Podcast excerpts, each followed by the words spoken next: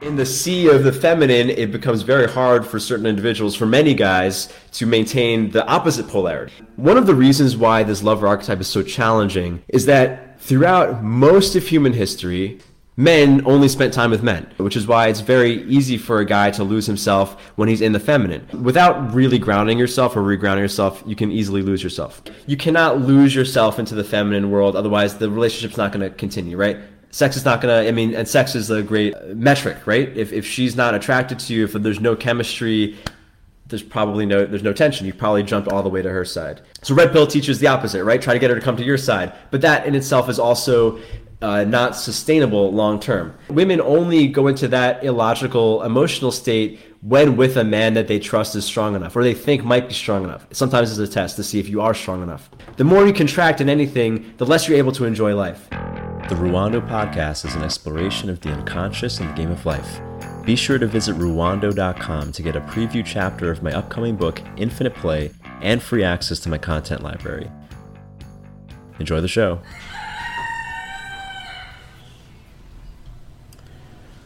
All right, good morning, folks. I think you all heard that uh, rooster caw. That's how we're going to start all the podcasts these days. Today we're speaking about the lover, the lover archetype. Uh, I've kind of been going through the Gillette and Moore stages, not kind of, not really intentionally, and I apologize for the roosters. Uh, speaking of uh, masculine expression, I have two roosters. They're going through puberty. They are uh, battling each other for dominance over our territory. So we might hear some rooster noises in the background, such as life. Speaking about the lover today. Um, and this this episode is inspired largely by some of the threads in the Masculine Underground group. So thank you to uh, those who started these questions um, around maintaining polarity in relationship. Uh, we speak about heightening polarity and masculinity in intimate relationships. We're going to speak about some of my thoughts on how the lover creates a reality of abundance in, in relationship, but also can be taken out. And we're going to end speaking about uh, embodying the lover outside of relationship because of course uh, archetypes don't necessarily need other people to express. Of course as a straight guy your lover archetype probably comes out in relation to women specific women or women in general. So we're going to try to cover all of that.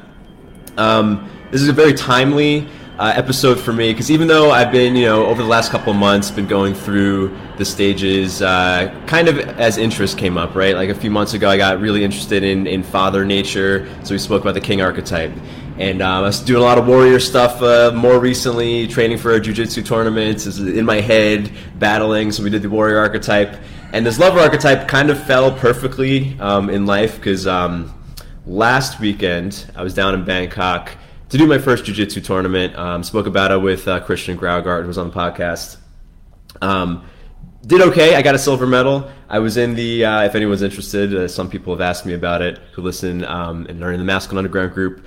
Uh, I was in the adult category. I'm 32, so I should be in the masters category. But I was like, I could either be the oldest fart in the in the in the young guys category. I could be the youngest fart in the old guys category. I decided to battle against the younger guys. My first match was against a 16 year old who almost kicked my butt. I'm, I'm literally twice his age. He almost kicked my butt. It was almost very embarrassing. He actually, if you know anything about jiu-jitsu, he caught me in a triangle hold, and I was like, oh my god, I'm gonna get submitted by a kid who was born in 2004. Um, but I just like muscled through it. and ended up winning the match.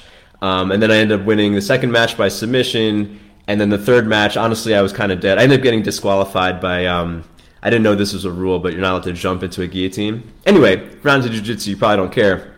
But the real highlight of the day was that after the Siam Cup, after the Bangkok uh, tournament, um, I my the love of my life was in quarantine in Bangkok because she flew across the world to get to me. Uh, I'll speak a little bit about that in this episode. Um, so right after the tournament, I I got to meet her, and it's been. Uh, there's only I, I, already had on my schedule to at some point in December talk about the lover archetype. Kind of just fit perfectly in my life. We'll speak about the lover archetype. Uh, this, as I mentioned, this episode is brought to you guys by the Masculine Underground Group. Thank you to everyone who um, commented on this topic of maintaining masculine polarity in relationship. I'm referencing that thread in this episode. Um, if you're watching live, right now. Feel free to drop questions, comments. Uh, throughout the episode, I'm happy to go off on tangents. We are going to focus a little bit on relationships or my take on relationships, both in casual relating, intimate relating, and then yourself.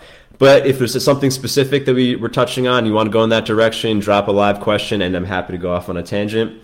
Um, if you're not, if you're watching this, uh, if you're listening to this or watching this uh, recording, make sure you're in the Masculine Underground group so you can interact with these live and uh, inspire the next episode. and if you're not, um, actually, a real, real quick question, and we're going to jump into the episode. I was looking at the Spotify stats, and I saw that 35% of the listeners of this podcast are women um, which is surprising because every episode is focused on men's experience. So if you are unable to join the Masculine Underground group because you're a woman, this is only for men, uh, and you listen to the show, I'm really curious why you listen to the show. Um, so if you could just like hit me up on Instagram or, or, email me or whatever, I'm really curious what has the 35% of women care to listen to the show for men. All right. And finally, uh, uh, actually, two announcements. Um, on Thursday, uh, we have Molly McLaughlin from Sleep is a Skill podcast on. I've been trying to hack my sleep the last couple months for the purpose of increasing testosterone and well being. Um, so that comes out. She has a wealth of information on sleep. And the Masculine Archetype Challenge is available. I'll speak more about that at the end. Okay. So the nut of today's episode, the lover archetype. Uh, we've spoken about the anima, the, the feminine side of the masculine psyche before. We're going to specifically focus on the aspect of masculinity that relates to the feminine. That is how I'm just defining the lover. If we think of your masculine archetypes, your expressions of testosterone in as different characters, as I tend to do. Like the warrior is the one that goes out and does battle. The king is the protector of the realm. Uh, the lover is that who relates to the feminine. And this is a place where a lot of guys get uh, trapped or lost, or it can be a dangerous area for masculine individuals because, unlike, say, the warrior that goes out and does battle with other warriors, with other warriors, right? Like the, the expression that we call the warrior archetype does battle with warrior energy on the outside, right? Whether it's with other warriors, like other people, or the, the, the war that is business or the war that is nature. Um, so there's a consistency with something like the warrior archetype that you don't have to worry about nuance, right? The warrior needs to be strong. The stronger the warrior is, the better the warrior does warrior stuff, right? It's very straightforward. The lover is a place where a lot of guys get trapped, and a lot of guys uh, exploring their masculinity get trapped or stuck or lost because instead of going out and facing other masculinity, the lover goes out and relates to its opposite, femininity. And in the sea of the feminine, it becomes very hard for certain individuals, for many guys, to maintain the opposite polarity, right? Because it's not warrior against warrior, it's, it's, it's masculine against feminine. And um, a lot of guys lose themselves in relationship, even, even really masculine guys. Like you see dudes who uh, totally embody their manness in life, and maybe they even embody their masculinity in a very grounded way in their casual relating, but then they catch feelings. Then they fall in love. Then they meet someone that really cracks them open and uh, uh, reveals soft parts of themselves that they've hardened up. And then at some point, that guy, the feeling feels so good, it's so intoxicating to be in love that he throws away everything that, that made him who he was, right? He throws away his personal serenity, his independence, his strength, and then he ends up becoming, um, I mean, the pickup community used to call this betaization, like an alpha male would become a beta when falling in love.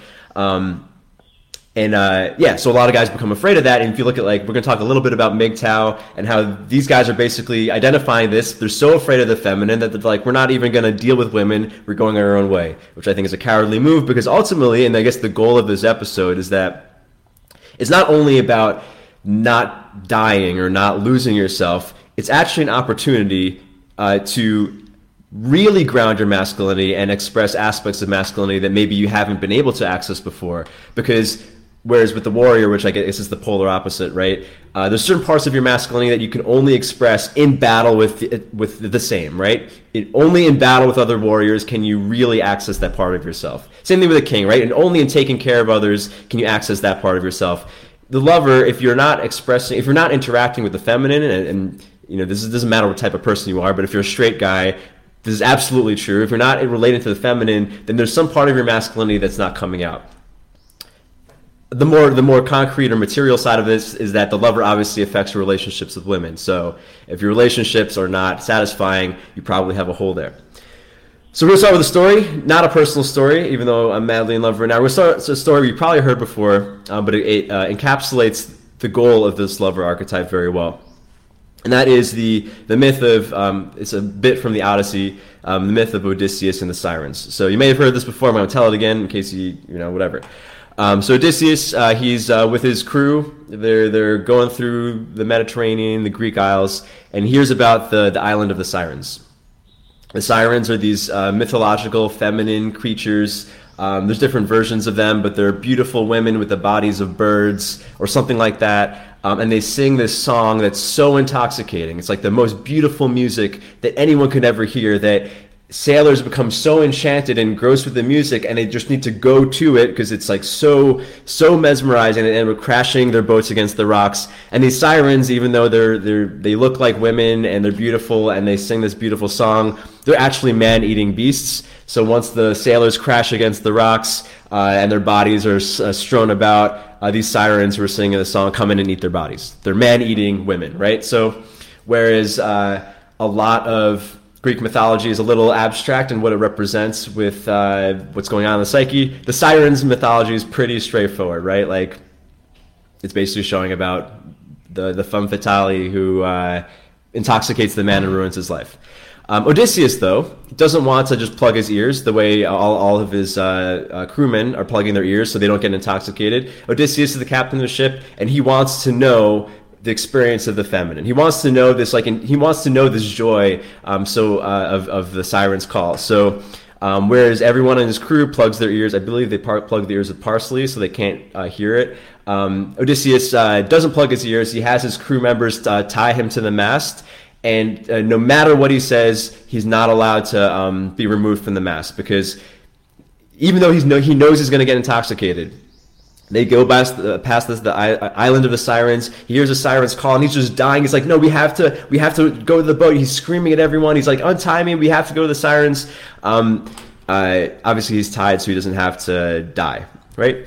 Um, so this this myth represents uh, how the feminine can kill the masculine, essentially, um, and it actually reminded me uh, in the Mother Complex episode, I spoke about this briefly. How um, Erich Neumann, who is Jung's protege, Carl Jung's protege, um, I think back in the 40s he wrote Origins of Consciousness, and back then he predicted a whole generation of men who would basically be powerless uh, to the feminine, powerless to emotions. And this, this, is really, I think it was in the 40s. So it's really interesting uh, reading it because he almost predicted the generation of um, murder suicides that we've had in the last like 20 years like since columbine right? Like guys in, in his uh, in his words was the mother complex of young men who are drowning in their emotions. Like they cannot handle their emotions. They, they often have an unhealthy attachment to their mothers. They often have weird relationships with women if relationships with women at all.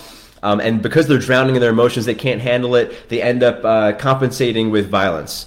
Um, and and you know he didn't obviously predict school shootings the way they are now, um, but he did predict that you'd have this generation of men who have mother complexes who are extremely violent to overcome their drowning of emotions, and they end up killing themselves because they can't handle life.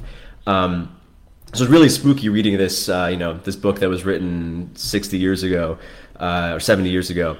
Um, but our goal, going back to the point of the lover and um, the Odysseus myth, is how can you enjoy the music of the feminine without crashing into the rocks? This is essentially the essence of this first stage of what we're talking about of retaining masculinity in relationships. Um, okay, someone asked about maintaining versus regaining lost masculine polarity. I'm going to try to make sure we cover that distinction. Okay, so let's talk about we'll talk about polarity and retaining masculinity first. Actually, so what is polarity?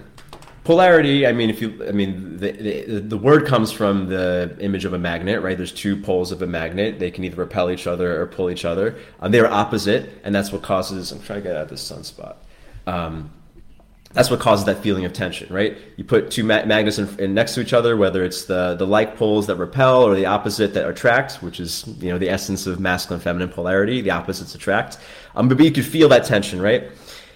If you put the two magnets together there is no tension, right? If you put the magnets extremely far apart, there is no tension. There is a sweet spot in between where the tension is the most, where they're not touching, um, but they are able to feel each other. This is what is necessary uh, in in uh, testosterone or masculine uh, or an oxytocin or feminine uh, polarity. Um, I've spoken about the, the, the the reasons for this and the sexual division of labor in other episodes. So I'm not going to go through whole, that whole thing. It's like it's like ten minutes to go through. Uh, I'll assume you know a bit about that. You can go listen to old episodes. Um, but the, the the thing that we need to understand is that testosterone-driven traits and oxytocin-driven traits have op- uh, or actually, I'll speak more specifically. Testosterone and oxytocin have opposite effects on us, right? Um, you inject testosterone into a man, woman, or child, they'll become a little more aggressive, a little less empathic, a little more competitive, a little more uh, desirous of uh, having sex. Um, you uh, inject oxytocin into someone, a lot of the behaviors will be opposite. They'll be a little, they'll be less interested in competition. They'll be more interested in cuddling. They'll be more interested in talking. But, but what's interesting, and I spoke about this um, with Dr. Charles Ryan when he was on the podcast. He wrote the book, The Virility Paradox I asked them if there was a chemical opposition between testosterone and oxytocin. Like for instance, there's a chemical opposition between testosterone and cortisol, right? The stress hormone and the, the masculinity hormone have the same precursor, DHEA. So if you're stressing out a lot, you're actually using up the raw material that would become testosterone. So this is why if you stress out a lot, your sex drive drops because you're actually using up what would eventually become testosterone. You get um, you do a lot of manly things that uh, spike your testosterone, you actually uh, become more resistant to stress because you're reducing the raw material for the stress hormone. Um, but testosterone and oxytocin don't have that chemical imbalance, uh, chemical opposition, even though they have a behavioral opposition. And you know, you can look at this as a metaphor. I'm taking it as a metaphor of just like, um, even though masculine traits and feminine traits are opposite in many ways, um, it's not that they have to oppose and they don't have to compete. In fact, an individual can have both uh, a lot of androgen receptors, meaning he's responsive to testosterone, and a lot of oxytocin receptors, meaning he's responsive to oxytocin, meaning he can be competitive and he can be uh, empathic, uh, even though maybe not at the same time.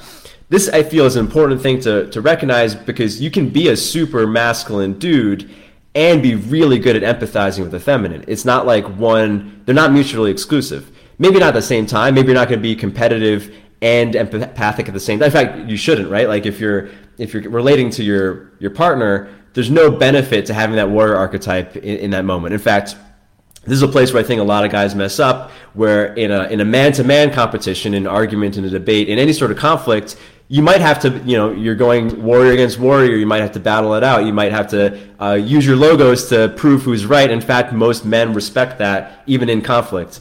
Whereas when you're relating to the feminine, when you're relating to an oxytocin driven individual, specifically a woman in an intimate relationship who is going deep into her feminine because on some instinctual level, she trusts that you have the masculine side, the testosterone side handled, which is why you very often see women who are super logical and super aware in their normal life become uh, totally uh, what's the word? How can I say this without coming off as offensive? Um, just forget about like spatial reality uh, when they're emotional in relationships specifically. And I was speaking with this recently with some female friends. We're like, you know, I've uh, most of my female friends out here. They run their own businesses. They're successful. They're very capable in life. They're very logical. But in relationships, in, com- in especially with like in arguments with their boyfriends or whatever, they can never remember what was actually said. They keep going back and forth. I mean, it drives a guy crazy. It drives a logos-driven person crazy. But you have to remember, like when she goes into emotion mode, when her oxytocin. Uh, uh, oxytocin receptors are all being activated, it actually suppresses her ability to remember what happened, right? And um, anyway, we can think of many funny examples. I mean, if you've dated women, you could probably think of many examples. We don't have to dwell on it, but th- these are the reasons why. Okay, so back to the tension. Um, tension requires that push pull. You have to have those opposites for there to be any tension, right? If two feminine people are not going to have any tension, two south poles in the magnet are actually going to repel each other. Um, this push pull is necessary because eh, if you don't have the push pull, if you don't have this space in between the two poles, uh, what happens? If they both come together, it's some version of codependence, right? Codependence can be in different forms. It's not always that they come together equally and lose themselves, although that can happen. Um, and, and when we do see this, right? If you see uh, a man and a woman who are dating and they, they have lost their both their identities, like they've merged into one thing where they like think the same way and do the same thing. It might be cute at moments, like if you can finish each other's sentences, that's like a nice thing, right? But when when the two people have no polarity, we all look at it as like gross, right? When you see two adults doing like something that like you know it's it's lovey dovey to the point where like there's no tension.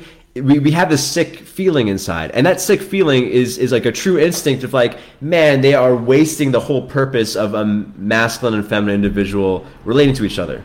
Um, going back to sexual division of labor.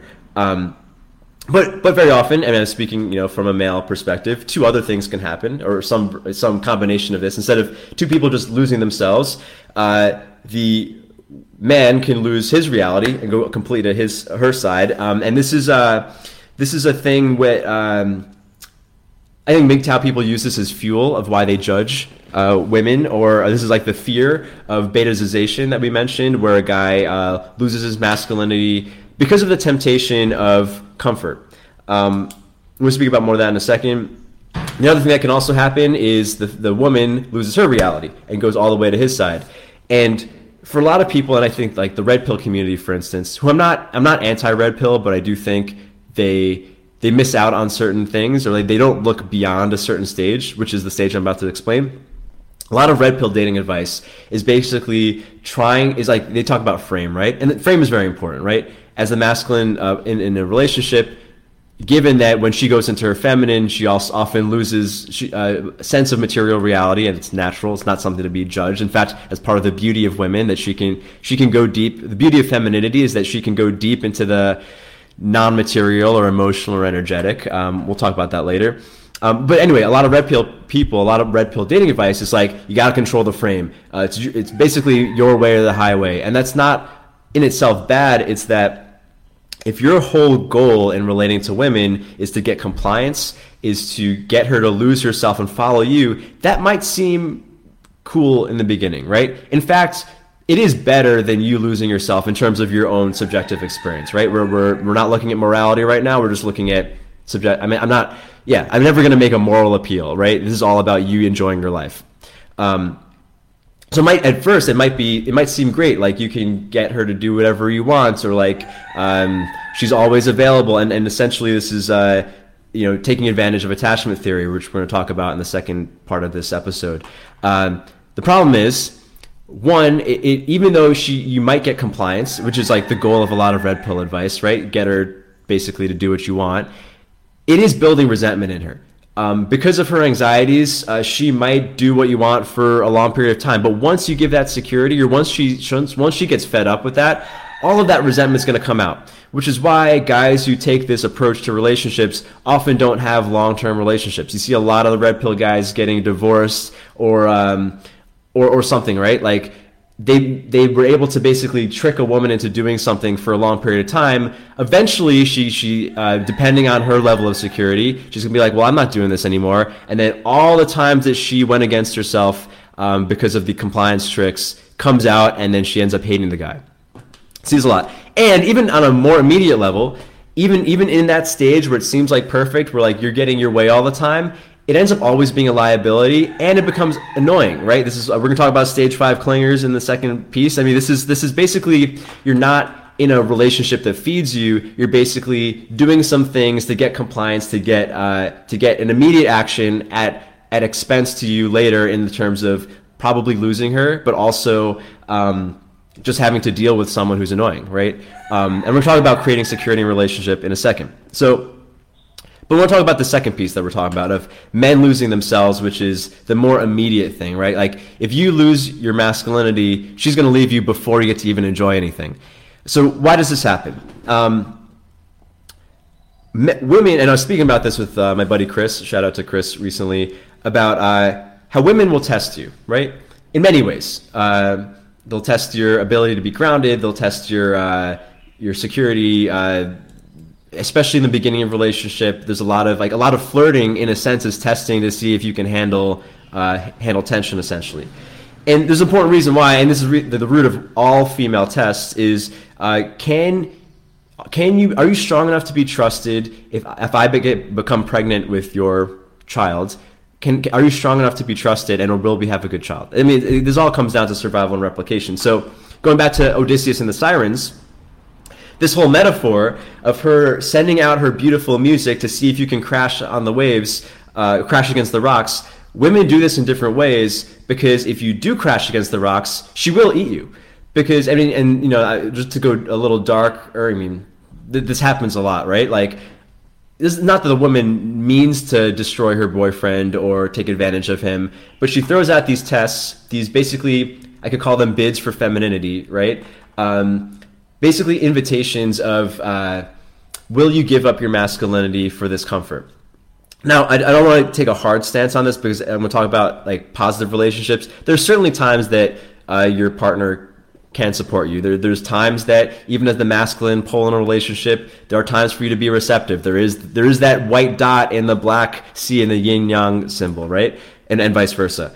Um, but for the most part, if you're the man in the relationship, the masculine stuff is your responsibility. And if she can tempt you with comfort for you to go soft, for you to indulge in oxytocin behaviors beyond, um, or to the point where you're actually giving up your pole, well, now you're no longer useful to, uh, to her. And I think a lot of women, particularly more insecure women or less conscious women, will eat the man in, in, that situation, right? Like she'll tempt him with comfort, tempt him with comfort, tempt him with comfort, and then he becomes uh, effeminate. Um, he starts doing womanly things. He starts giving up his own life um, because on the surface level, there is a social reward. There's a superficial reward for feminization. Also in culture, there's a superficial reward, right? Like if a man uh, displays empathy in 2020 in, in this in this era he gets a lot of validation. If a man displays testosterone traits very often that gets judged. So a lot of boys as we've all noticed if you're a human being a lot of boys are growing up a lot more effeminate than before.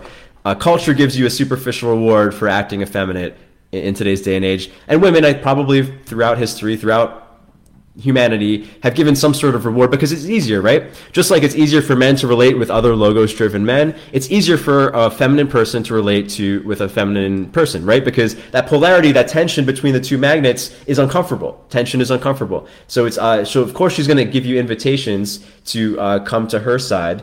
But if you come to her side, then there's no more tension, there's no more interest, and essentially that instinctual test of uh, can I consume you? I mean, just looking at the sirens thing, like, are, are you weak enough that I can eat you? In which case I will, because there's a benefit to eating someone. And we can see this, uh, I guess, like the, the hyperbolic example is like uh, a woman tempts a guy, he becomes effeminate, and then she leeches off of him uh, for his money or for his comfort. They stop having sex. She gets bored, even though they maybe have become maybe have become best friends. She eventually cheats on him uh, with some other guy who maintains that polarity or gives her a hard time. Uh, this guy gets resentful, and ends up hating women. A lot of MGTOW. This is this is exactly what has happened in some form.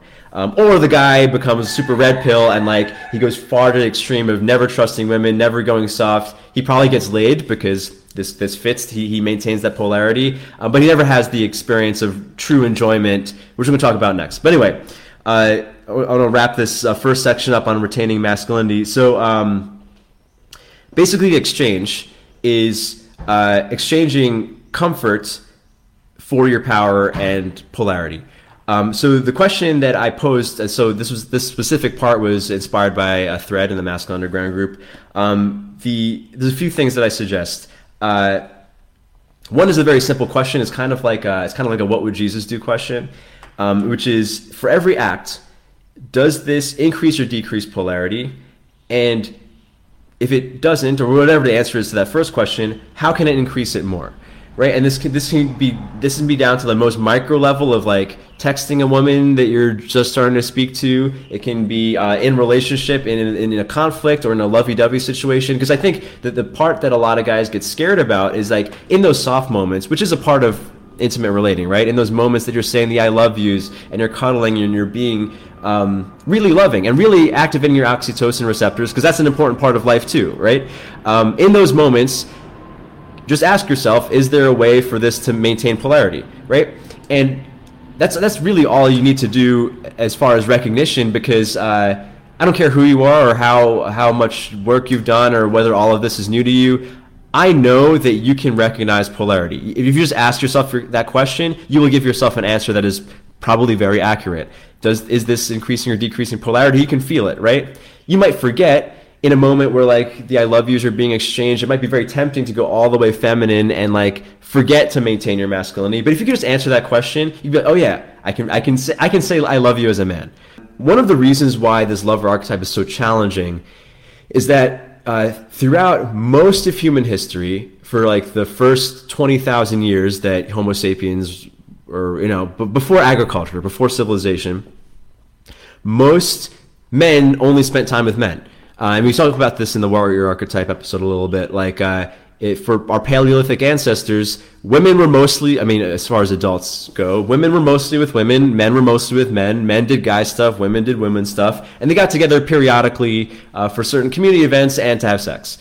So, this is part of why instinctually we have not evolved to necessarily understand the, the opposite, which is why it's very easy for a guy to lose himself when he's in the feminine, right? For any guy, you spend time where it's just you and a bunch of women socially, it, it, it changes your reality. I mean, we spoke about this in reality episodes. I'm not going to get into that, but um, I'm sure you understand that part. Um, so back then in the Paleolithic era, if uh, if a man traded his masculine duties uh, to only spend time in the land of women, right? Like instead of going out and hunting and, and, battling nature, he he never left the woman's hut or never left the, the women's tribe. Um, he would probably be ostracized because he's actually not upholding his duty for the clan. Like in a small hundred person clan, everyone has to do their, their duty. There's a sexual division of labor. If you have testicles, you have to go out and do do the man stuff, right? In modern era, of course, this is not true. Um, roles uh, roles are more fluid. Like it doesn't really matter what type of body you have for most jobs. Um, and men and women uh, cohabitate in a way that we hadn't prior to that. I'm not saying it's a bad thing. I love living with my partner. Um, but this is this is a thing to remember of like we are not wired to spend this much time in the feminine biologically. Doesn't mean you can't maintain your masculinity uh, while living with your partner or being around a lot of women or even being in a feminine environment. But it, it requires some active consciousness because left to your own devices, without some without really grounding yourself or regrounding yourself, you can easily lose yourself. Which brings us to point two. Um, you know, there's what would Jesus question was the first one. Does this increase polarity? How can it increase polarity? Um, very simply, in terms of activity, balancing the time you spend in the feminine or time you spend with women or time you spend doing empathic things with man stuff, uh, which might be literally spending time with men, which is why men's groups are so critical now because of the fact that we're wired to spend most of our time with men as men, but we don't do that in most of, I mean, unless you have that as your job or something. Most of us don't, which is why even though it's kind of an artificial thing, we kind of need all guy time, right? It's it's actually critical. It's actually hormonally important, and uh, you know, throughout history, uh, this yin yang balance has been known, right? Uh, for the samurai of, of ancient Japan, they, they actually do the opposite, right? They would spend a lot of time killing, so they recognized that they actually had to balance out their killer instinct with doing something soft and more feminine, like painting. Like this is the whole idea behind the warrior poet, which goes down to a thing uh, I want to say about uh, behaviors, right? Modern culture rewards androgyny a lot, and modern culture has gotten to a point where, like, if you're a guy and you put on a dress uh, you're seen as so brave. Oh my God, you're so brave that you can go against gender norms. It's actually not. In fact, it's kind of now because of that uh, because of that script. It's a little more brave to do hyper masculine things if you're a guy.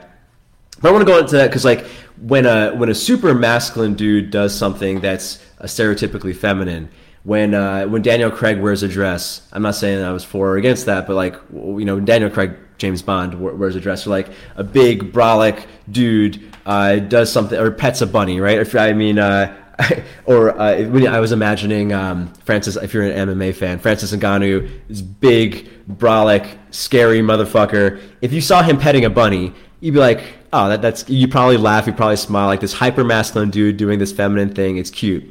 You see a, a totally spineless, effeminate, uh, weak, uh, testosterone-less guy doing cutesy cutesy things it's kind of gross right? Because again it, that that grossness like uh, that, that feeling that we get is our instincts recognizing there's something messing up in that polarity. And if we were in a paleolithic era we would not trust that guy because that guy obviously can't do woman things right? He can't he doesn't have the he doesn't have the the genetic makeup to do things that women are particularly good at but he's not doing the man things that the tribe is going to rely on so he's kind of that's why we feel gross about situations like that um, so anyway, my point is that doing feminine things is only interesting, cute, acceptable, tolerable, um, desirable when that masculinity is handled, right? It's kind of like, um, if you see Warren, I mean, I just watched this thing on Warren Buffett, billionaire, obviously. He drives this uh, beat up Toyota or something like that. He has this really like cheap car because he's very frugal.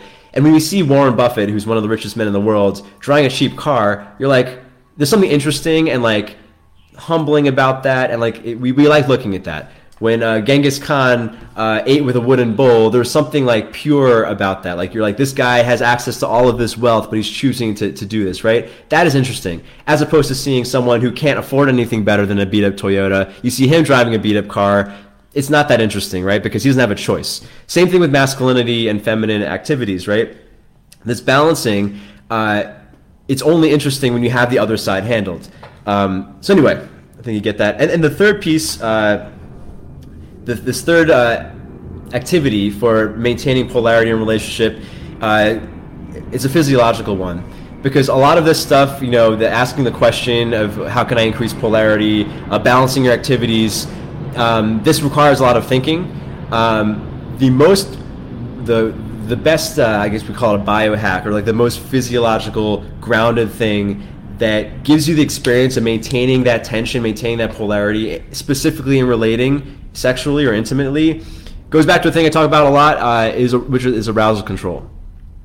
Being able to physically ground your sensation and not go for climax immediately, not go for ejaculation every time you're aroused, is the best way to give yourself the physical experience of maintaining tension. And I'm not just saying this because I have an arousal control program. I don't care what what whether how you learn this or how you practice it. Um, and in fact, you know, I, I say this. I've said this in the arousal control episodes in the podcast. I think a lot of the um, a lot of the reported benefits of semen retention are a bit exaggerated. I mean, I do my best to not do that, even though I believe in it. But one of the things I'm 100% sure, I will, I will die on this hill. I'm 100% sure that arousal control does this. If you can have sex without ejaculating, or you can um, uh, experience a lot of arousal without ejaculating and ground this, one of the things that I'm 100% sure it does is that it retains that masculine polar polar feeling in you, and it makes you a better boyfriend uh, on different or better lover in different ways. Like your attention will be better on women.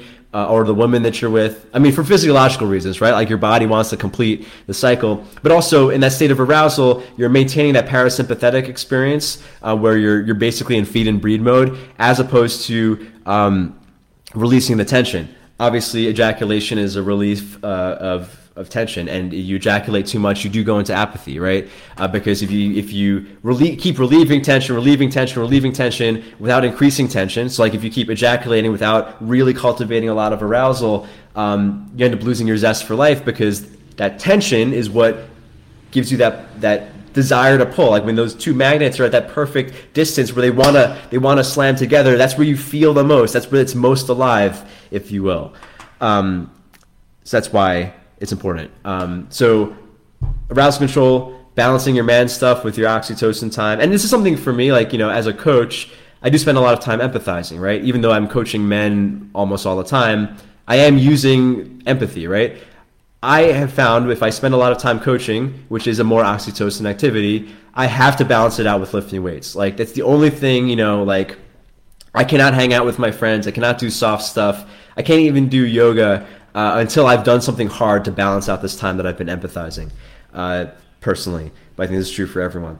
So, um, okay, we're going to the second section here uh, because here's where I think red pill is not that it, they, they just like they have this blind spot, right? This this first part that we're talking about of maintaining polarity, maintaining masculinity in in a in a sexual relationship is the first part that's critical, right? Like you cannot lose yourself into the feminine world, otherwise the relationship's not going to continue, right? Sex is not going to. I mean, and sex is a great um, uh, metric, right? If if she's not attracted to you, if there's no chemistry, there's probably no there's no tension. You probably jumped all the way to her side. Um, so red pill teaches the opposite, right? Try to get her to come to your side, but that in itself is also uh, not sustainable long term. Uh, creates resentment, creates annoyance, and also misses out on the the beauty of a of a real polarized relationship where everyone is getting a little bit more out of it than they put in, both parties. Um, I want to make a distinction between short game seduction and I wasn't sure how to I wasn't sure what word to use that wouldn't sound corny, but like truly embodied love or like uh, high ROI love if you need like something more concrete. Um, so we have to talk about attachment theory.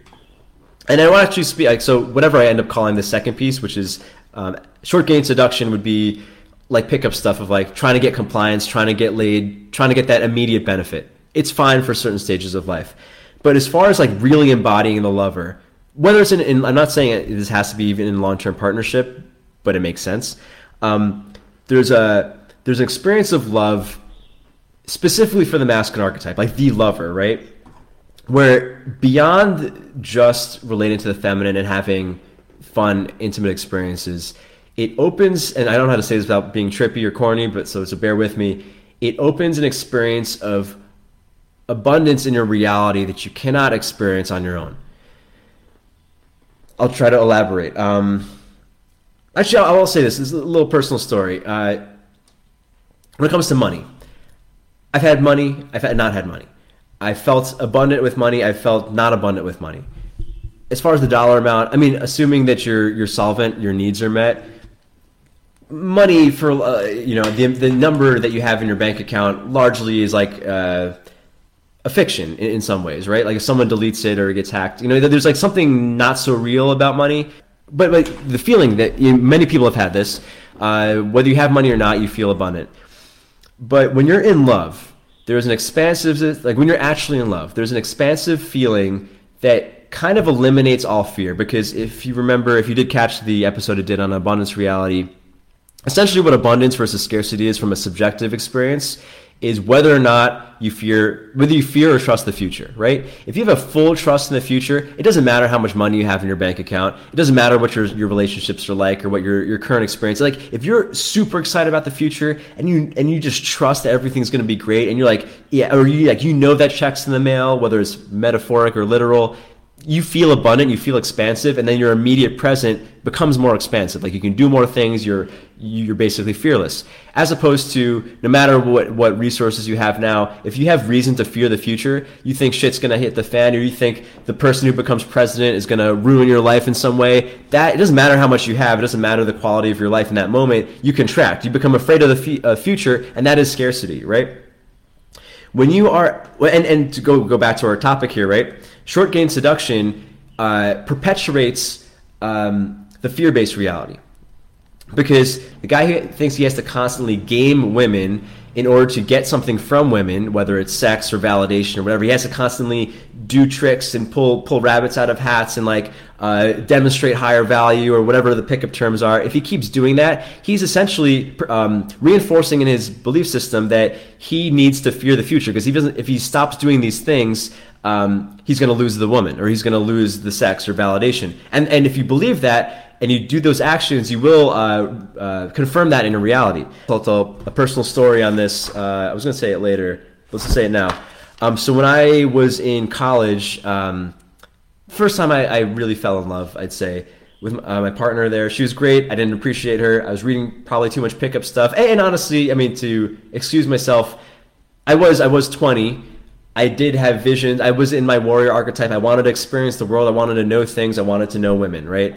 Um, I wasn't that interested at that stage of my life in, in committed partnership, even though, even though I didn't want to fall in love, I fell in love anyway.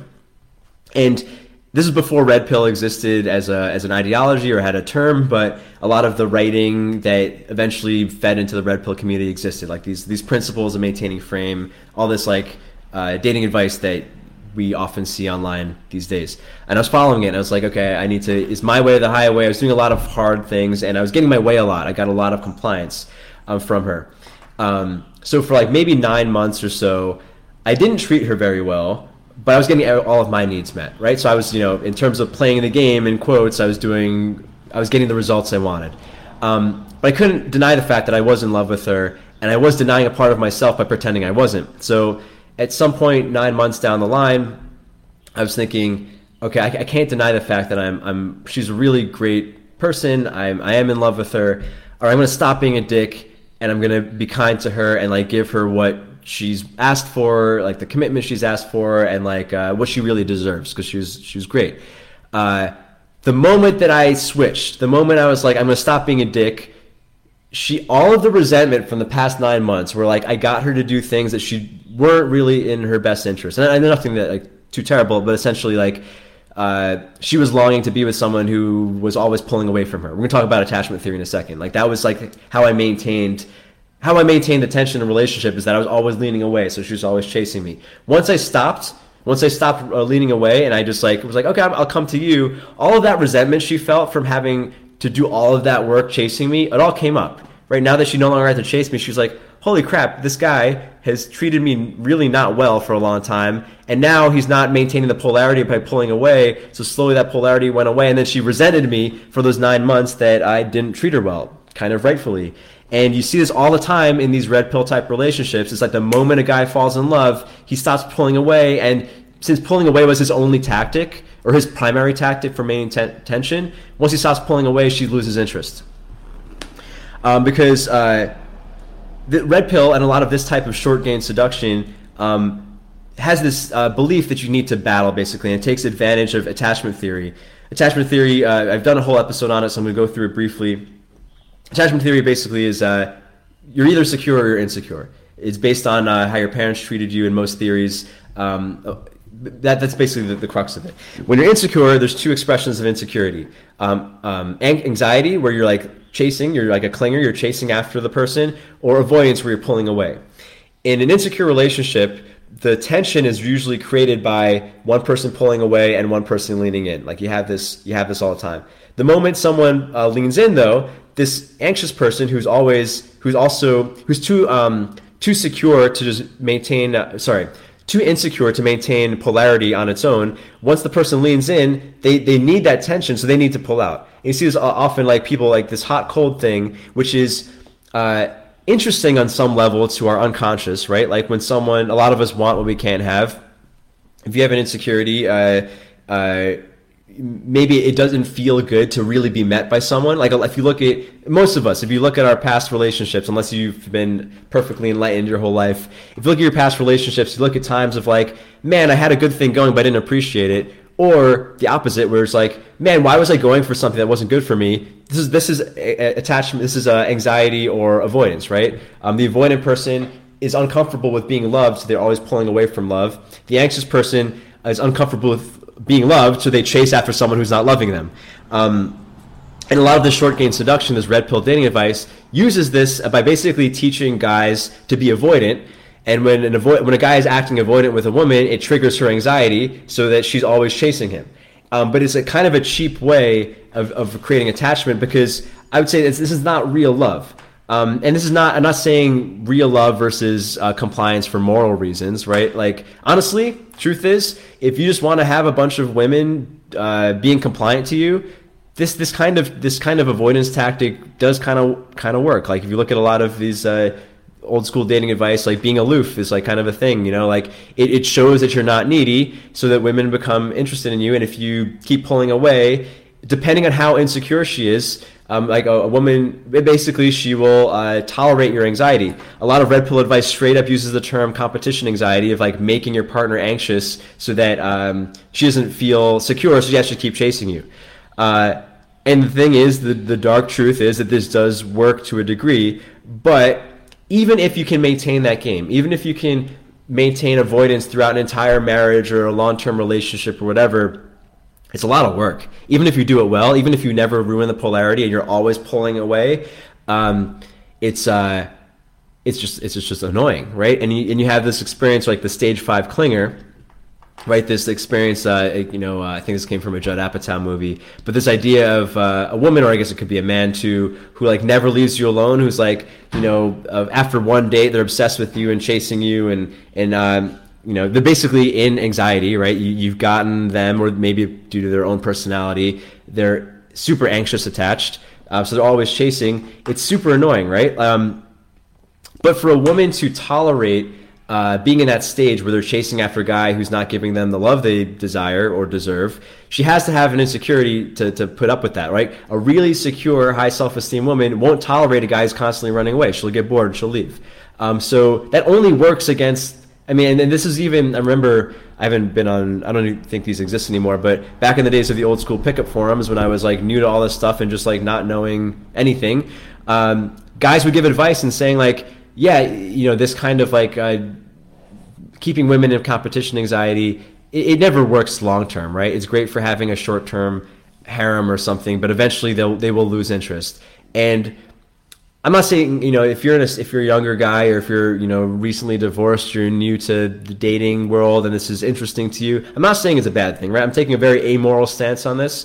Um, you decide for yourself where your conscience lies or what you think is right or wrong or whatever. But I'm saying that is it, it is it is it's not a, an abundant um, way to view relationships because you're always having to put in a little more work than you're getting back. Like if you think of your your energy, your attention, your time in terms of units, like you have to put in at best, you have to put in 10 units to get 10 units back, right? You, you put in 10 units of your energy, maybe you get 10 units of validation and sex in return. But there's a way to have relationship where you put in 10 units and you get 12 units back. And that is where that's what I'm, I'm more interested in. I think most men will get the most out of in the long term. I remember seeing this uh, thing, uh, this, Jerry Seinfeld's new uh, newish show, Coffee's Coffee and Cars with comedians, and him and Alec Baldwin were talking about how they credit their wives with their success. Right? They were both they both been with their wives for a really long time, and they were both talking about like uh, when a woman believes in you, you can do more stuff. Like you can accomplish so much more when you have that woman's love because you're every time like the more you love her, the more you get in return in terms of confidence and competence and stuff. Um, I was actually going to tell the story at the end of the episode, but I'll tell it now because it's coming out organically. Uh, so I'm working on this podcast on the history of masculinity. If you're in the Masculine Underground group, there's a thread on it. Um, you know, so I've been writing, I've been doing a lot of research on conquerors, Genghis Khan, Alexander the Great, all this stuff. Like, what are their motivations? How does it relate to testosterone? And how they shape the world? But I was also journaling about uh, how much I love my girlfriend. And somehow it came out, like, while I was just journaling, free writing, whatever, like, I would conquer Persia for her. Like, I, I don't know where it came from. I know it's a silly thought. You know, this, these are my private thoughts. I'm sharing them with you, uh, you listener. Um, but I, I, was like, I would, I, I love her so much that I would conquer Persia for her. I, I would do this very uncomfortable thing that's kind of unnecessary because like that's what my emotions are giving me. And not only I would, I feel like I could because that feeling of like this is going back to like the, the high ROI way to relate to the feminine is like a the act of loving is not a liability. It's not like, oh, I need to, I need, because this is a thing that I've experienced a lot. I think a lot of guys experience when they enter relationships and they're, let's say, working on their purpose, they're building a business. It's like, I only have so much time in a day. I have only so much energy. Like, I can't spend, if I spend two hours with her, that's two hours I'm not spending on my business. And there's some reality to that, of course. But there's a way to love, and the, what I really feel is the lover archetype. Whereas in those hours of love that you love her, it gives you that more, it gives you more energy, more confidence, more competence. That when you go back to your man stuff, you're moving a lot faster. I mean, this is the whole thing of the samurai spending time painting and writing haikus to go faster, or like you know the modern day version of the warrior poet, the gangbanger who raps on the and like it's like that feminine that feminine expressive side fuels the testosterone, uh, you know, the whole yin yang thing. Um, so the short short game seduction takes on a scarce. Uh, it, perpetuates a scarce reality where like we cannot trust the future, so we have to constantly be at war with women or game them, as opposed to um, how do you create a relationship where you are in- increasing security on both ends? Because the, the difference, and in just, I mean, I'm not trying to convince you. I am trying to convince you this, this is better, but like, at best, a compliance-based relationship will get you sex when you want. And this is like the advertisement of a lot of red pill advice when it comes to relationships. Like if you're doing it right, if you're doing the red pill thing right, she'll have sex with you. Your wife will have sex with you when you want to have sex. That's nice, right? That's better than not having sex, right? A sexless marriage probably means a depolarized marriage or a very resentful marriage. And yeah, fine. Follow whatever advice it takes that you can have sex again. But what's better than having sex when you want is that is instead of compliance where she she'll be like, okay, she'll spread her legs when you you want her to is she is so there's so much tension and so much desire on her end that she comes to you. And that to me that spontaneous bones jumping is a lot it's just a lot it's just a higher value experience than just getting compliance because you don't have to keep feeding that fire. That fire is burning on its own and is warming you. Um, anyway i can make more metaphors but i think you get it uh, so it's creating a high high ROI connection rather than having a liability. Um, yeah. Anyway, yeah, the the short game seduction stuff only works to on a woman to the degree that she's insecure enough that she'll tolerate anxiety. High value women won't. Um, so, so what is the opposite, right? A lover makes his more makes his partner more secure by offering her security, right? And I had this discussion with um, one of my buddies who's uh, who was uh, having a typical fight with his girlfriend. Uh, he didn't feel appreciated. She didn't feel understood. It's kind of the you know, kind of the crux of men are from Mars, women are from Venus type of stuff. Um, and she was being kind of, honestly, she was being kind of cunty to him, and he wanted to. Uh, um, punish her for it by being cold, right? And then you see this all the time. Like she's being cunty, he's being cold. Uh, she becomes more cunty because he's being cold, and he becomes more cold because she's being cunty. It's a negative feedback loop that just makes things bad. And then very often, big fights come in this situation. Um, their disagreement was over something really small, but because she was cunty and he was cold, they just got it just escalated and became worse and worse and worse. And now the relationship became a huge liability because they were both stressed and they both have important jobs to do in life, and they didn't want to spend all this time working on this thing because of this um, this negative feedback loop. A positive feedback loop is where you actually do things that create security on each other's ends, so that it becomes less and less work to keep the fire burning. So. Uh, I'm going to just illustrate this briefly with my favorite uh, topic that everyone hates, which is game theory. Prisoner's Dilemma. I, I, mean, I've tried to have a game theory episode, but people get bored with math, so I'm going to keep it real simple. Um, Prisoner's Dilemma, I have it tattooed on me. It's basically a situation where two two players have an option to either cooperate or defect. There's a mutual benefit to both people cooperating, but there's a selfish gain to defecting. Um, so if you think the other person is going to defect and you cooperate, you don't want to cooperate because then they're going to steal all your shit. That's basically the gist of it. They've done a lot of simulations, mathematical simulations. There have been various contests, uh, you know, in the in the computer world uh, or the logic world, on who can make the best strategy to win to get the most value out of prisoner's, prisoner's dilemma. And for a long time, because because uh, Prisoner's Dilemma represents a lot of political games, business games. There's a lot of application, even in biology. There's application. Um, so people have been trying to figure out what's the best strategy because prisoner dilemma situations happen in life all the time uh, where you can either cooperate for a small mutual gain or defect for a better um, selfish gain. so for a long time, the best strategy in a prisoners game uh, um, simulations was something called tit for tat. Tit for tat basically is whatever you do to me, I'm going to do back to you. If you cooperate with me, I'll cooperate with you. If you screw me over, I'm going to screw you over and this is this happens in relationships a lot, right? Like uh, the time that most of us feel most justified in being cruel or spurring anxiety or being cold to our partner is when they just did something mean to us, right? It makes sense. We have this feeling of justice on a very instinctual level. You push me, I push you back.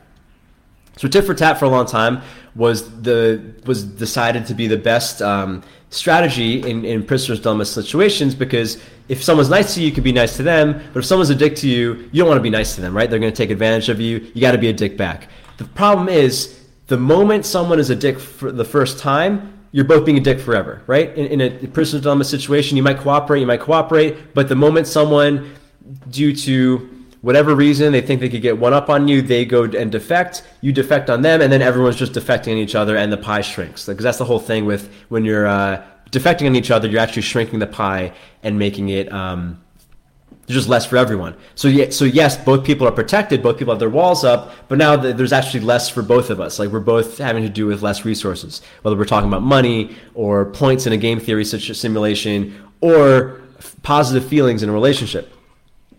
So after after many uh, contests of, of various uh, mathematicians doing this, they found out there's actually a, a far better um, strategy uh, than tit for tat, which is tit for tat with forgiveness, which basically means um, if you cooperate with me, I'll cooperate with you. If you defect on me, I'm going to defect on you because I, I got to punish you. I have to punish you and show you that I'm not someone to be walked over on. But you had forgiveness, whereas after some number of us being mean to each other, you forgive them and you're like, okay, even though we've been at war for the last two turns or the last three runs of the simulation, I'm going to cooperate with you and show you my kindness again to inspire you to also do the same. And if if one person has tit for tat or one player in a game theory situ- simulation has tit for tat with forgiveness and everyone else has tit for tat, the one with the forgiveness actually gets the most value because they can inspire everyone to go back to the side of mutual benefit. So this maybe it was like a more heady way of saying uh, the the most secure way and the way to create a positive feedback loop in your love relationship is yes, you can you have to do you have to show at times you're not to be walked over on, right? But if you can respond to her pain or her trauma or her fear of the future with trust in the future. In other words, if you can respond to her being cunty in that moment, recognizing that it's not that she's cruel, it's not that she's evil, it's not that you need to defend yourself. It's that because to, to be able to respond, it's the whole the turn, turn the other cheek thing that Jesus supposedly said. Uh, I think um, is if you if you can turn the other cheek, if you can respond to an attack with, okay, yeah, come hit me. That is the greatest show of strength, right? I mean, I remember this is maybe a, a weird example for a love a lover archetype uh, episode, but when John Gotti had a uh, John Gotti, the head of the Gambino crime family, uh, mafia don, um, had a, an assassination attempt on him. A lot of people said, "Oh, you have to go into hiding. People are trying to kill you. Someone's trying to kill you." And he's like, "No, no, I'm not gonna. I'm not gonna hide." Then the day after someone tried to shoot him, he went onto the sidewalk of New York City with his lawn chair and read his newspaper in full sight of everyone because he was making a power play, like the, the ultimate power play of like look how fearless I am. Look how untouchable I am that here I am out in the open and you can shoot at me and I don't care because that's how strong I am, right? That is the uh, epitome of masculine power in a, in a polarized relationship of like, hey, I, I understand because everyone's got their shit, right? Unless you were fortunate enough to have the most uh, perfect, secure partner as your first partner or the most perfect, secure parents as your parents, you have some pain. You have some wounds. And in your intimate relationships, those wounds are going to come out in times that you don't mean to. Like you might project. Everyone has done this. Men men do this. Women do this. Like if someone was cruel to you or hurt you in the past, it's very easy on some unconscious level to bring that pain out to your current partner. And knowing that that's in your partner too, right? Like she might blame you. I mean, it's it's totally natural, especially when a woman goes into her feminine, goes into her, her um, oxytocin driven behavior which which a woman will only do when she feels safe right? Like a woman women only go into that illogical emotional state when with a man that they trust is strong enough or they think might be strong enough. Sometimes it's a test to see if you are strong enough.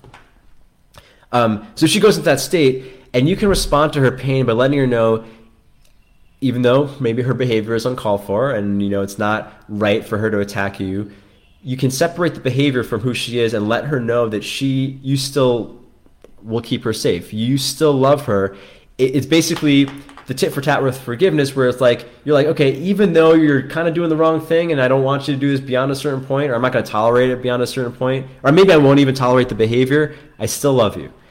And if you can do that, that gives you that that encourages her to be more secure, as opposed to controlling her with competition anxiety you're inspiring her to be a secure person, which creates, I would say, a more pure version of attachment where whether she consciously recognizes it or not, she is a better version of herself. Not not a more instead of like trying to get her to stick to you out of fear of being abandoned, uh, she chooses to stick with you because she is more of a woman with you. And on the flip side, I would say because like there's a there's a danger to this, and I've definitely fallen into this trap where like I take I've taken on this strategy in previous relationships and have responded, done my best at least to respond with love to a woman being not cool, or like deal like throwing traumas at me that I maybe shouldn't have dealt with. There's a danger to that, and I actually had to make a rule for myself because there there are women out there who are gonna there there are people out there, men, women. There's there are people out there who are, who are um, dealing with pain to a degree that even with your best efforts, they will punish you. Even with you being a very kind, uh, generous person, they will take advantage of you. And like those are not people that you should be investing your energy in. My rule of thumb uh, is like when you put in energy. I mean, if you can think of love in terms of units, when you put in your genuine, best of your ability, secure love into a person or into a relationship is there a positive return or a negative return? Because one of the worst things, and you know why I think a lot of people are resentful at the opposite sex, is that we've many of us have had experiences where you're actually being a really good guy or good woman if you're a woman listening. If you're part of that 35% of people of women listening to the show, um, you're actually doing the best. Like you're actually responding like totally grounded and you know in, in a very empathic but stoic way, and she's still punishing you essentially draining your energy, right? So the, the question, I, my what would Jesus uh, question for this type of thing is, uh, does the relationship give me a positive return or a negative return? And you know, I, I, would say the mark of a good woman is that she rewards your love with love. Um, if you're loving her and she's still giving you hate, that's probably someone that you should not I mean, everyone has a tolerance level, right? Uh, that you should not stay with. And you know, in the same way that an insecure woman will tolerate a bunch of anxiety tactics and stick to a guy for a high, a large amount of time, whereas a secure woman won't to- won't put up with that, and she'll get bored and leave. You and then I'll call myself out, like in in past relationships where I stuck around when I'm giving a lot and the woman's really not giving me return, or she's even punishing me for my generosity. Times I've stuck around was because of some insecurity. I mean, I had a previous relationship where I was giving a lot and getting punished for it, and I stuck around because I had this belief that like this is just what relating is, um, which is a stupid thing. So I'm telling you now, whatever stage you're in, whether you're in the sowing wild oats stage or you're seeking a deeper, intimate partnership, uh, your relationship if you are if you are doing the right thing, right? Because if, if you're being a dick and she's being a cunt back to you, then your responsibility is stop being a dick first, right? Um, that that's a negative feedback loop. It's going to be a drain no matter what. But if you're actually being a grounded, loving, stoic, masculine individual, and she's draining you, that's probably someone you don't want to stick with. Like that's just not a good investment. Because what the lovers do, if, if to look at lovers on both ends, um, is that they promote growth and a better tomorrow together. Like you, uh, uh, uh, an intimate relationship is only worth it if your your life is better with it than without it. I mean, this is true for everything, right? It should be obvious, but because a lot of us have messed up attachments with our upbringings or early relationships, a lot of us put ourselves into situations that um, don't benefit us or are a negative ROI, they're draining us, or we avoid relationships altogether. And I've done both um, so I'm speaking for myself. And in terms of like specific male, uh, female stuff, and this is kind of this kind of men are for Mars, women are for Venus 101. But the thing that most people need to feel secure is that men need appreciation and women need understanding. Obviously, there's more nuance to it than that, but that's typically the root of everything, right? So I would say, as far as like a diagnostic for with whether you're with a good woman or not, uh, is when you do things for her, does she appreciate it? Uh, it could be verbal appreciation, but uh, most guys, in terms of love languages, most guys, uh, words of affirmation are not our thing. I think words of affirmation are more a chick thing typically. But does she show appreciation, or, or even looking at it like a? Um, this is important to understand the love languages because she might say that she appreciates you a lot, and it might not mean a lot to you because you're maybe an acts of service person, or like you prefer that appreciation is shown. But as far as the diagnostic goes, like you just need to recognize like, oh, her way of, ex- of showing appreciation is saying it, or her way of showing appreciation is touching me, and like I need to, you know, do the do the the translation of like this is how she's showing me appreciation. Um, because ultimately, if you're not getting appreciation for your good deeds in a relationship, you're going to get tired. You're going to feel drained. Yeah, that appreciation is what's what fills your cup up again. And you know, um, like in my my current relationship, I I love doing things for her because I feel better afterwards because the appreciation she gives me makes it feel like a net gain every time I do something for her, which makes me want to do more things because it's, it's beneficial to me. It's not like I'm doing it for some external reason, ultimately. Um, and the thing that men give women, and on the flip side, is understanding, right? This goes back down to the don't fix it stuff of like, uh, of when she's in her pathos, when she's maybe throwing an argument at you that makes no sense. Don't worry about the that. Like you know, you, you gain nothing by by winning the logos battle when a woman's in an emotional state, right? The way you win is you give her the understanding of her emotions that she feels understood because that fills her cup up, which will inspire her to give you more appreciation. And you have this positive feedback loop where you're now both creating a more abundant reality, meaning you both can trust the future more because you have each other, as opposed to you have to game each other to get something out of each other. Um, it takes it takes away the zero sum game or the negative sum game that a lot of people are in. All right.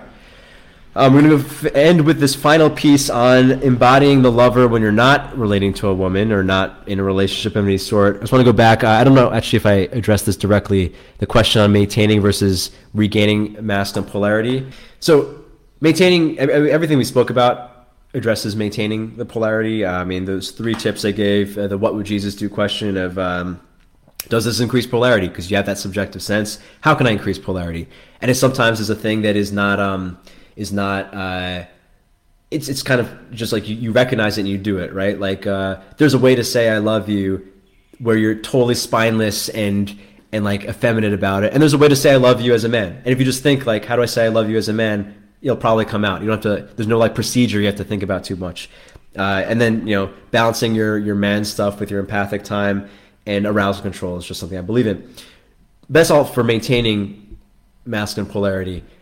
Regaining masculine polarity, which I assume by the question means uh, you're in a polarized relationship, you messed up, you lost it, and now you have to try to regain it. It is hard, right? Especially if she has built up resentment. Um, if you if she hasn't seen you as a sexual being in a while, I mean, if you're in a long term relationship where you haven't had sex in a while and you're kind of best friends, or or, or uh, she tolerates you as her domestic partner, um, or you see this a lot in uh, in um, marriages where they're basically together just for the kids. Like she appreciates you as someone who helps her take care of the kids, but she doesn't see you as a sexual being again. This can be very hard, and this is actually the one time where I do recommend red. I mean, I shouldn't say well, this this is the time that I re- recommend red pill literature because for a guy who's lost all his masculinity, who's completely, who's basically crashed against the rocks, um, who listened to the siren's call, he couldn't stay grounded. He couldn't stay grounded to the pole. I actually just realized this. Like in the Odysseus myth, he he uh, ties himself to a mast. The mast can kind of represent the phallic, uh, the phallus uh, uh, masculine. He re- retains his masculinity even while listening to the music of the feminine. If you lost that, if your mast is broken, uh, you do need to do a lot of work to regain that because she maybe has created a lasting impression of you that you have uh, uh, you're not a man anymore.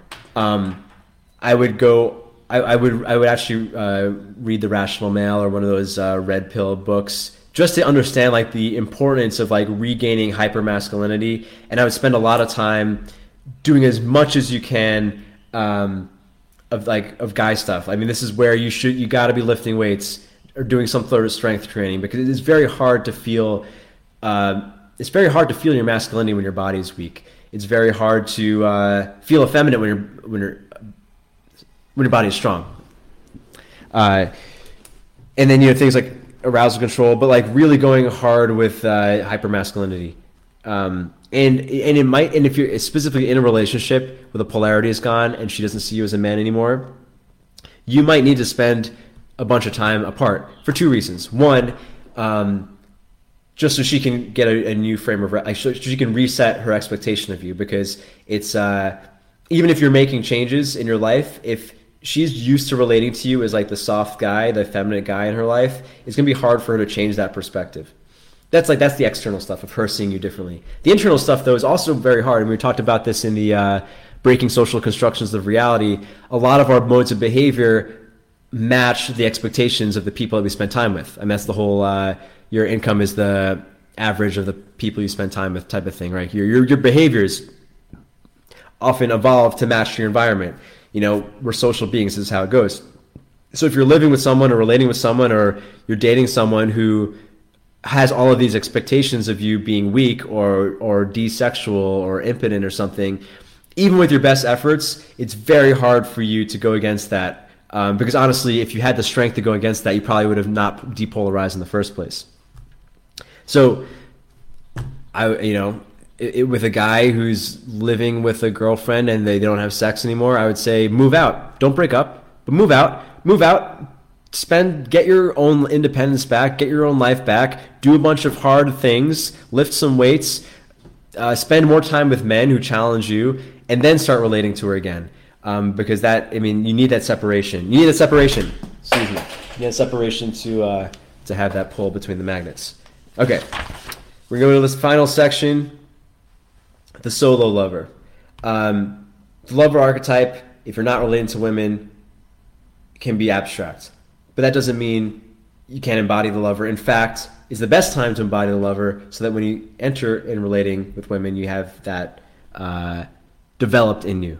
Um, and I would say, I know this is maybe a spiritual kind of manifesty viewpoint. Uh, when you really embody your lover in a healthy, grounded way, that's when you can attract the person you want. In fact, we're always attracting something, right? And if you're attracting the wrong kind of woman all the time, uh, it's probably because you're embodying a certain expression. I mean, if you're if you're a- acting avoidant, you're to attract anxious women. If you're acting anxious, you're to attract avoidant women. Um, both are insecure, right? Um, only when you're a secure lover do you attract a secure lover. Um, and you know, if if that sounds like kind of mystical verbiage to you, we can put this in more grounded language that um, only a secure person is interested in another secure person, uh, and and vice versa. Uh, whereas you have to be a certain level of insecure to be interested in an insecure person. So I'm just going to boil it down to maybe kind of cliche stuff that I said in other episodes.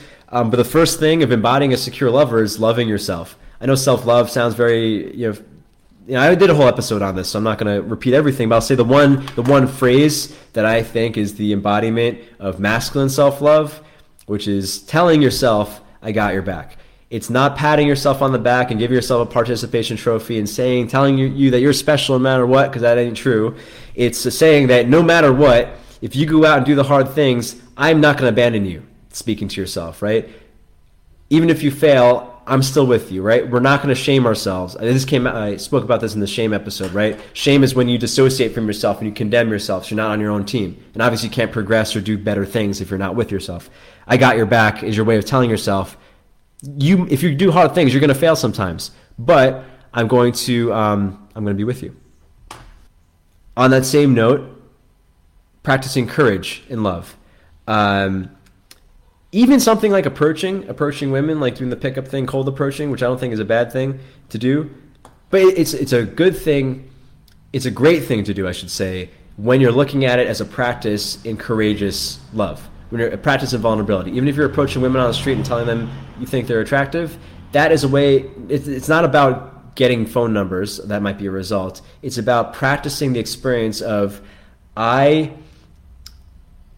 it's kind of like the "Come at Me, Bro" or the "Turn the Other Cheek" version, but in response to the feminine. It's the John Gotti going onto the street without a bulletproof vest on. It's like, here I am. I am so courageous that I'm willing to take whatever hits of rejection come.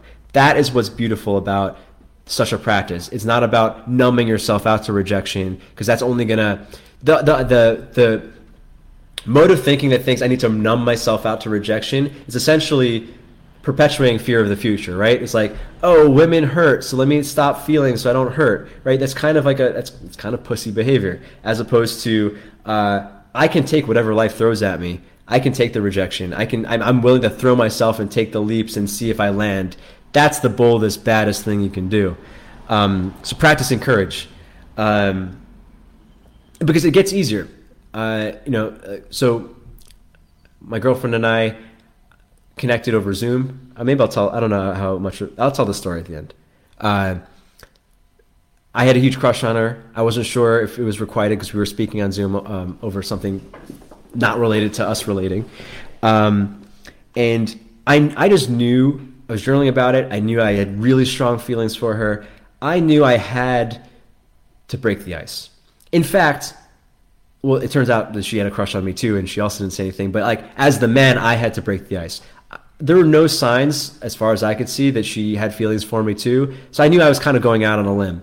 And there, there was like a temptation to kind of be sly about it or whatever. But ultimately, I, I, I recognized I had to practice what I preach, right? I have to demonstrate courage and love and I have to accept if she, you know, if she, if it's, you know, she's like, oh, okay, I mean, that's nice, thank you. I don't feel the same way. You know, I had to accept that possibility, and that's the boldest thing I could could do. And I knew that I had to do that for myself, not for her, not for a relationship, not for results.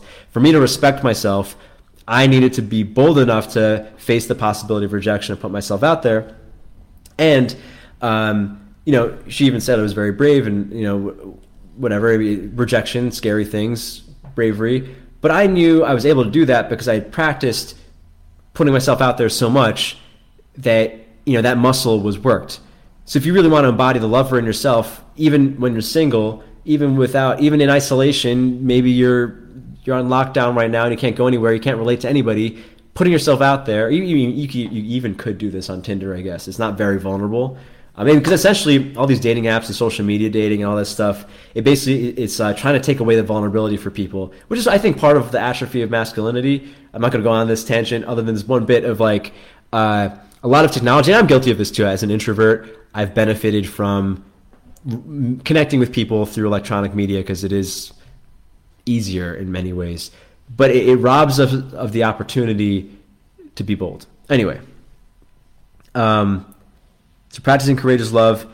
And this third piece I'll say is the most abstract, which I'm leaving it for the end. It's a little spiritualish, take it for what it is, which is faith in the feminine. The worst thing about red pill MGTOW stuff is that it it it uh, it encourages men to distrust the feminine, and it is true, right? If the, the feminine or feminine women, you should not when a woman is in her feminine, you should not trust her sense of logic, right? Like you should not trust her remembering ordering of events. You might not even trust her reasoning if she says this is why I'm mad or this is why I feel this way. She might be wrong because when anyone goes into their oxytocin uh, driven behaviors, their sense of spatial reasoning goes away. It's just it's just how it is. Um, but if you want to really be able to relate to the feminine in a way that gives you a high return on investment, it really fuels your life as opposed to being a liability. You have to have faith in the feminine, which partly means understanding how it works, right? Not having faith in the wrong thing, knowing that it's it's uh, the land of women is the land of pathos, not logos, and and it's not just faith in women, but it's also faith in like that feminine essence, even within yourself, like that part of you that processes the, the world through emotions is also important. In fact, that's the thing we seek, right? When we seek relationship and intimacy and poetry and music, right? These things don't have productive value. Like, what is the productive value of music? Well, it makes you feel good, right? That's what the feminine is. It makes you feel good. It gives you energy. I mean, you could have all the money and the things and the gadgets in the world, but without that feeling, it's all emptiness. It's just like they're empty shells of being, right? It gives you that energy. Um, and for a lot of guys, and I think it's true for me, you know, getting over my resentments at women in general, not to say that I've, I'm completely free of that, um, but it, it, going back to the game theory thing of can you live life in relation to this opposite, in relation to your opposite, you know, in terms of polarity, of tit for tat with forgiveness. It's not that you, when someone is mean to you or the feminine harms you or like the siren tries to get you to crash against the rocks. It's not like you're like, okay, I'll crash against the rocks. You know, it's not, that's not that, right? You have boundaries, but you're also still forgiving that anytime, it kind of goes for everything, anytime someone is harming you, it's because they're dealing with some sort of pain. And it's not that you should tolerate the behavior, but can you still love the person? And when, when it comes to women or the feminine, is like, you know, a man will break your body if he's upset a woman will tear up your heart, right? As Louis C.K. has a whole thing, a whole bit on it. Like a man will hurt you, a man will stab you, right? But a woman will take a shit in your soul, right? Right? But can you? And, and both of those things hurt. In fact, the latter probably hurts men more because we can relate to physical violence or confrontation more. I mean, to a degree. Um, can you respond to the bad things and not contract?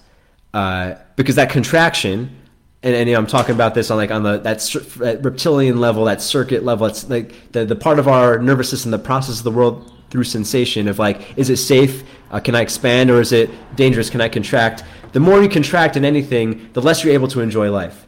Um, this is the root of sexual dysfunctions. This is the root of apathy. This is the root of feeling blasé, the root of depression, as opposed to being able to expand in the face of hard things, being able to expand and encompass the tension that life throws at you, um, because that is what abundance is. And I, and I know this is a you know this is an improvable like something I can't prove, unprovable thing. But the more you expand, the more life gives you to enjoy. I do believe that's true and whether or not you have stuff in your life, whether it's money or sex or whatever, if you contract, you're not going to enjoy it. Um, and I do believe that's true. So, being a solo lover comes down to uh, another "What would Jesus do?" statement. I think these questions or questions are good because you ask the question, you almost always get the answer. Um, is how can I be the version of man that fits my ideal woman? Right? A lot of love manifestation, whatever says like write down your ideal partner and whatever. I mean, you could do that if you want. But everyone has a concept of their ideal woman, physically, emotionally, personality wise, activity wise.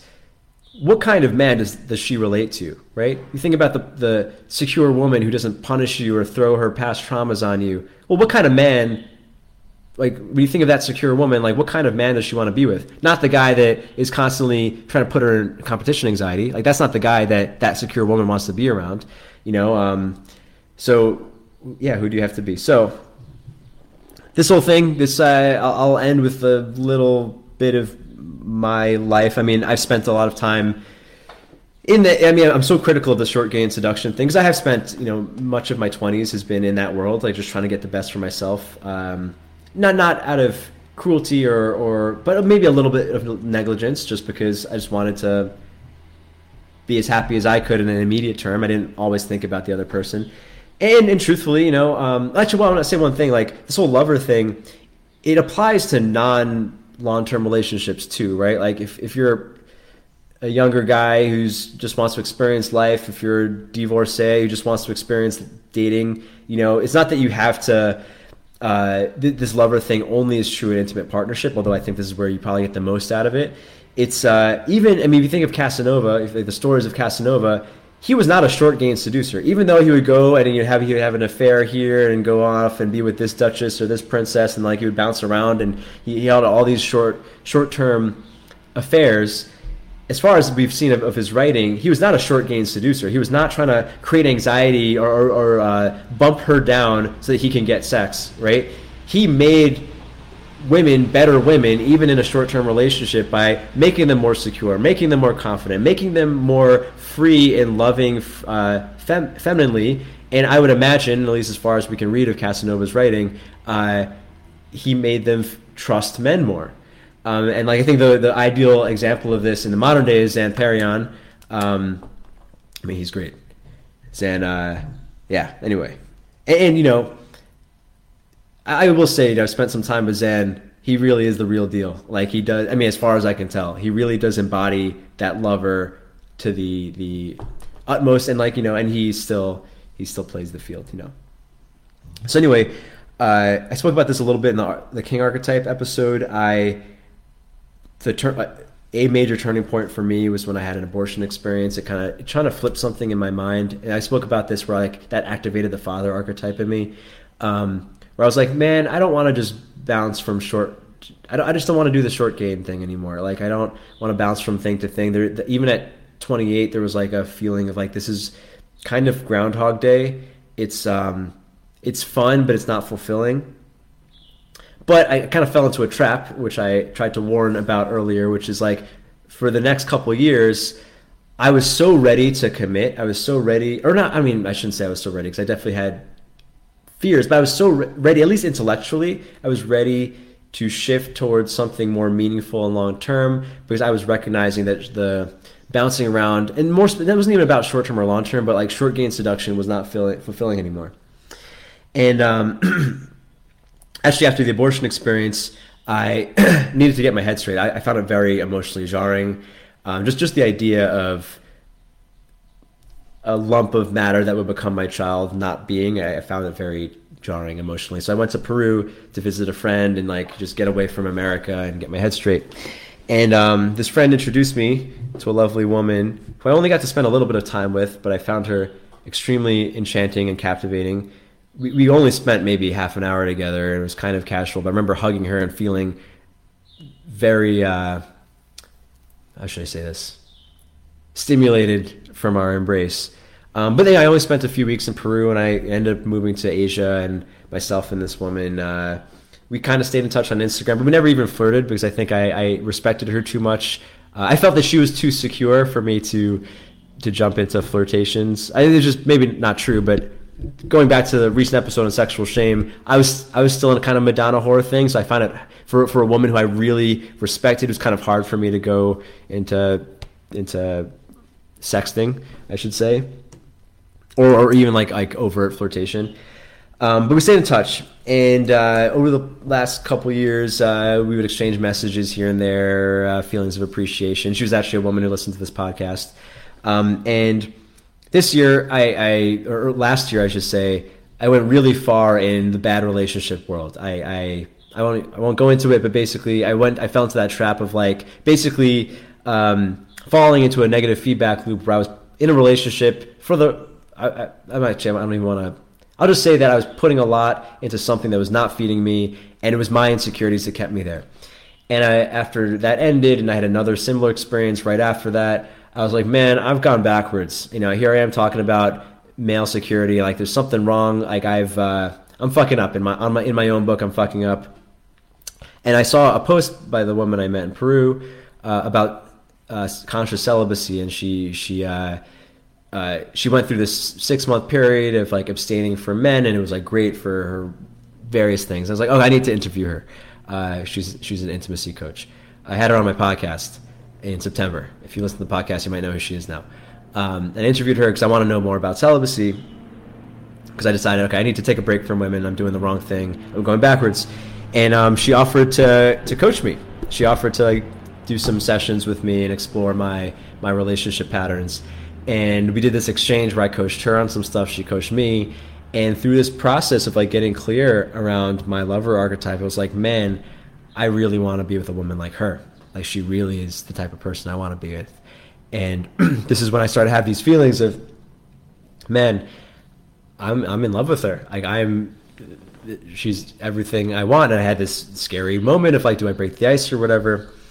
And um, well, I ended, ended up doing that, and she basically said that she loved me too, but she was in Peru and I'm in Thailand, and COVID's happening right now. It's the absolute worst time to travel the world to meet someone across the world. But we we spoke every day for the last four months, and and through jumped through many hoops where she had to go to Europe and then had to wait for the borders to open, and then she got she got to Thailand right in this two week window when the borders to Holland and Thailand were open because right after she left, Holland said, "All right, no one can fly out," and uh, probably next week.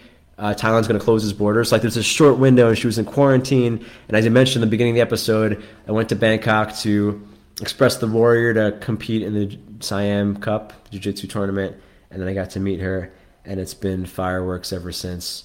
And um, yeah, and I would conquer Persia for her. Anyway, that's my last my my sappy bit. That's it. In case anyone is interested um, that's what's been going on in my life. Uh, thanks for the, for everyone watching live. Uh, I hope I covered that question properly. Um, if you're watching this in recording and video, uh, I've been getting messages of people uh, laughing at my public service announcement. But like, man, I'm, I appreciate that if you found me through YouTube or Facebook, whatever.